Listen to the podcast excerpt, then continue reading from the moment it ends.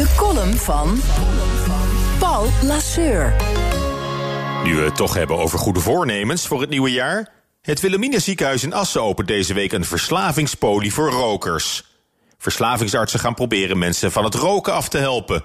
De rokerspolissen worden geleid door een longarts en een verslavingsarts. En daarmee heeft Assen de primeur voor ons land.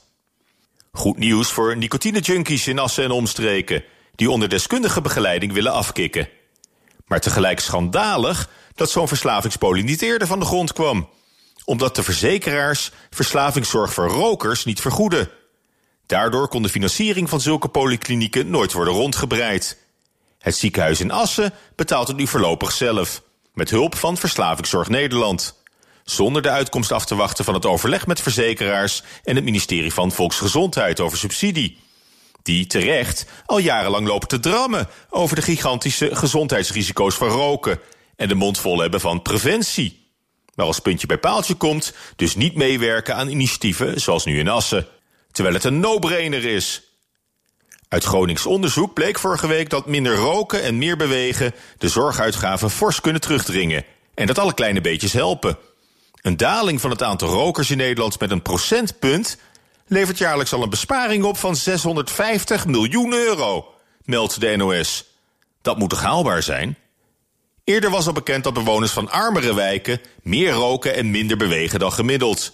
Dus daar valt met name veel winst te behalen. Dat kan weer helpen om de pijnlijke kloof in levensverwachting tussen arme en rijke postcodegebieden een beetje te verkleinen. Uit datzelfde onderzoek bleek het effect van alcoholgebruik precies omgekeerd. In rijke wijken, waar ze meer drinken dan verstandig is, zijn de zorguitgaven juist lager dan gemiddeld.